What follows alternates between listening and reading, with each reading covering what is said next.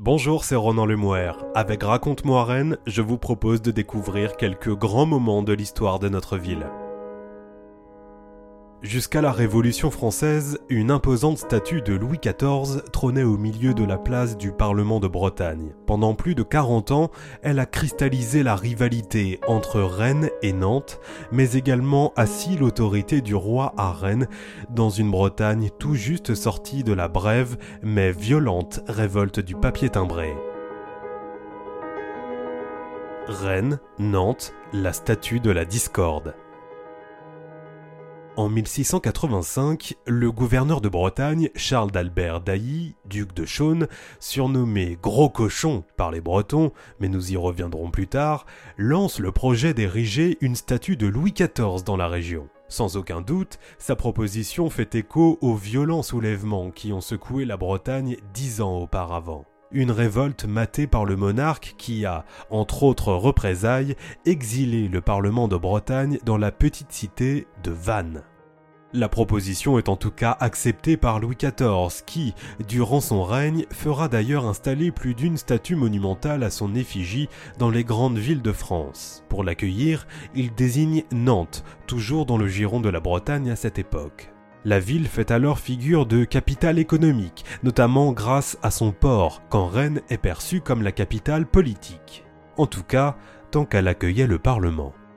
Le choix du roi ne va pas sans heurter la sensibilité rennaise, bien que l'on puisse légitimement s'interroger sur la réelle envie des habitants à voir une statue de Louis XIV s'ériger dans leur ville, alors que leur Parlement est toujours en exil.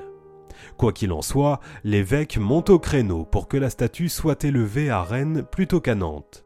Le point de départ d'une rivalité de plusieurs décennies. Pour départager les deux villes, le roi prendra plus de 20 ans, 20 ans durant lesquels la statue, créée par le sculpteur Antoine Coisevaux, restera stockée à Paris. En 1715, le débat est enfin tranché. C'est Rennes qui accueillera la statue. La ville se prépare à son installation, mais c'est sans compter sur un kidnapping de dernière minute. En route pour Rennes, la statue est au final transportée jusqu'à Nantes, où elle est cachée dans un hangar, dans l'espoir peut-être d'un ultime revirement de situation en faveur de Nantes. Avec la mort du roi la même année, la situation s'enlise, jusqu'à ce qu'un drame vienne y mettre son grain de sable. Le grand incendie. Car bien que ravagée en 1720 par les flammes, Rennes ne perd pas de vue la statue et son conflit sur le sujet avec Nantes. L'année même de l'incendie, elle relance sa requête pour l'accueillir. Alors que l'architecte Gabriel dessine les nouveaux plans de la ville, un arrêté royal tranche définitivement la question, 40 ans après le début du projet. Il confirme que c'est Rennes qui aura l'œuvre. Quand la statue est enfin inaugurée sur la place tout juste aménagée du Parlement de Bretagne, le roi Soleil est mort depuis plus de dix ans. Finalement, la statue ne restera que quelques décennies. Tout ça pour ça, serait-on tenté de dire. Fondu à la Révolution française pour fabriquer des canons, il n'en subsiste que deux bas-reliefs conservés au musée des beaux-arts de Rennes. L'arrivée de cette statue devant le Parlement de Bretagne est en tout cas un symbole fort dans le contexte politique de l'époque. Une statue qui affirme un État puissant, central et qui assoit l'emprise du monarque. La région sort en effet tout récemment d'un soulèvement important, la révolte du papier timbré ou révolte des bonnets rouges. Pour être bien raconté, l'histoire nous fait remonter en 1672. Cette année-là, Louis XIV déclare la guerre aux Provinces unies des Pays-Bas. Une guerre qui s'enlise et qu'il faut bien financer. De nouveaux impôts sont levés, comme une taxe sur les objets en étain, une taxe sur le papier timbré, à l'époque obligatoire pour les actes notariés comme les contrats de vente, ou encore une taxe sur le tabac. La colère gronde, et elle gronde partout en France. C'est à Bordeaux qu'elle commence à éclater, en mars 1675, et ça marche. Après une semaine d'affrontements dans la rue, le Parlement de Bordeaux suspend toutes les nouvelles taxes et le roi amnistie même les émeutiers. Une fausse bonne idée pour acheter la paix.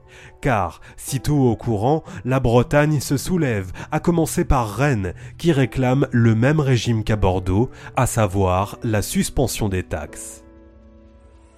Il faut préciser qu'en Bretagne, la situation diffère du reste de la France, et la révolte y est donc d'autant plus forte. Reconnus comme un peuple libre, les Bretons disposent de leur propre assemblée, les États de Bretagne. Rien ne peut, en théorie en tout cas, être imposé à la Bretagne sans l'accord des représentants qui y siègent.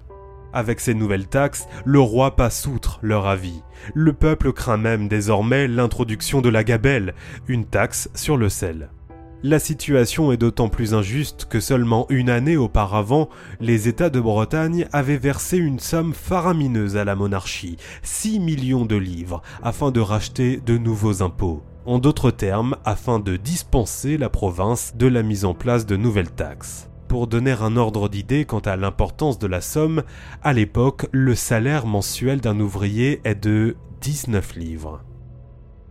Une année plus tard, le roi revient donc sur cet accord. Les Bretons subissent également les conséquences de la guerre avec les Pays-Bas.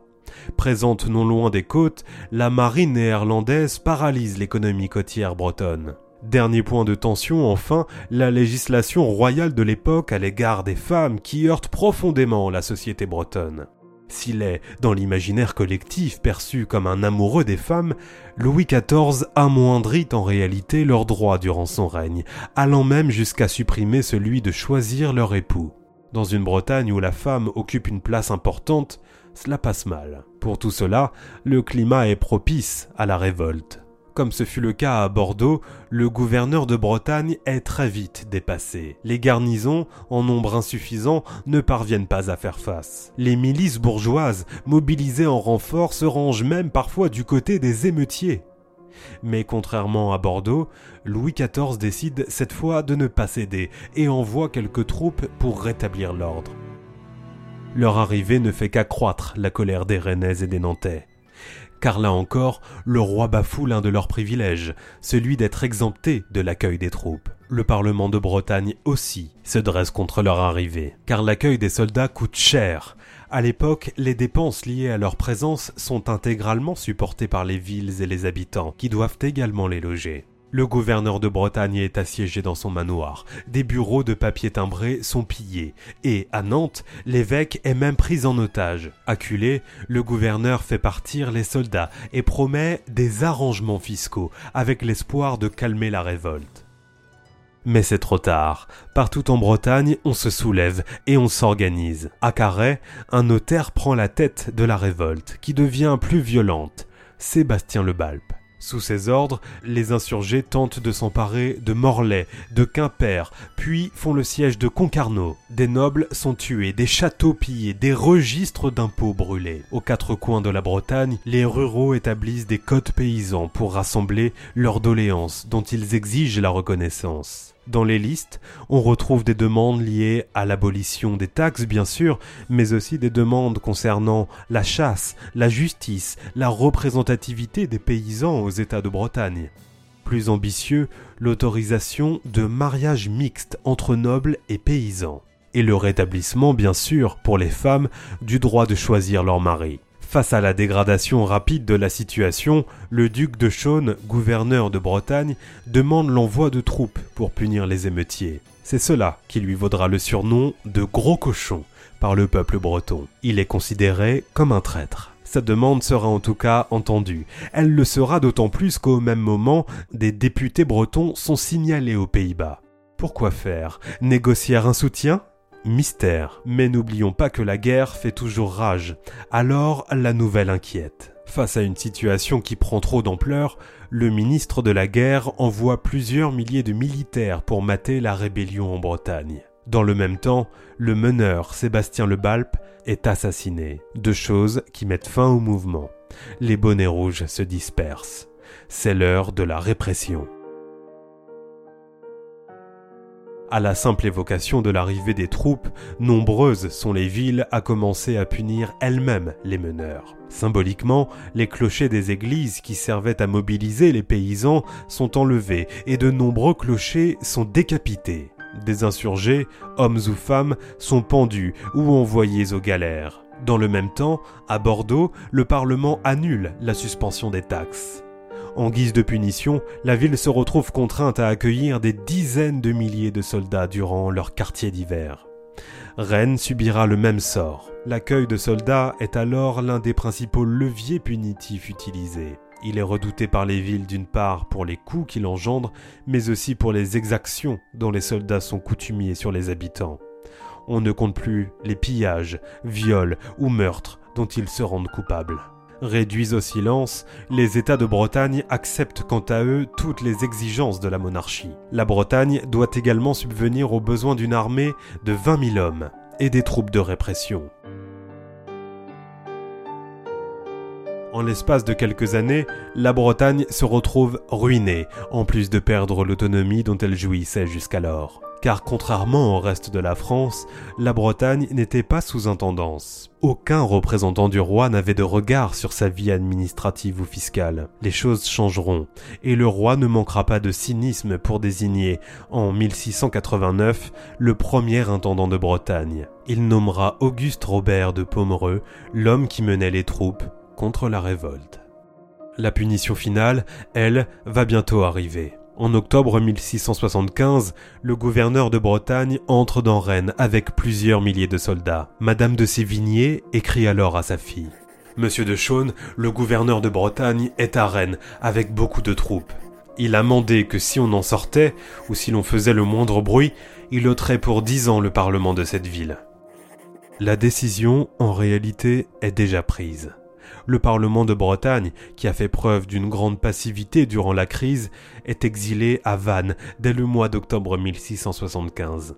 Plusieurs milliers de Rennais le suivent. Parmi eux, des magistrats, procureurs, avocats, greffiers ou encore huissiers, tous accompagnés de leurs familles et de leur personnel.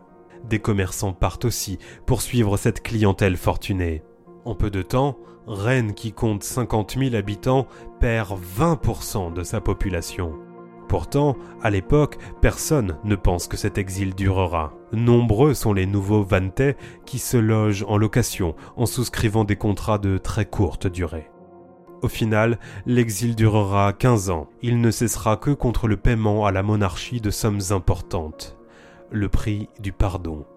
Rennes versera 500 000 livres, le Parlement 200 000 un argent qui servira au monarque pour financer une nouvelle guerre.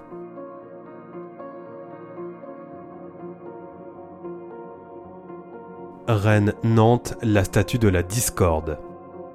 C'était Ronan Lemoire, à bientôt pour un nouvel épisode de Raconte-moi Rennes.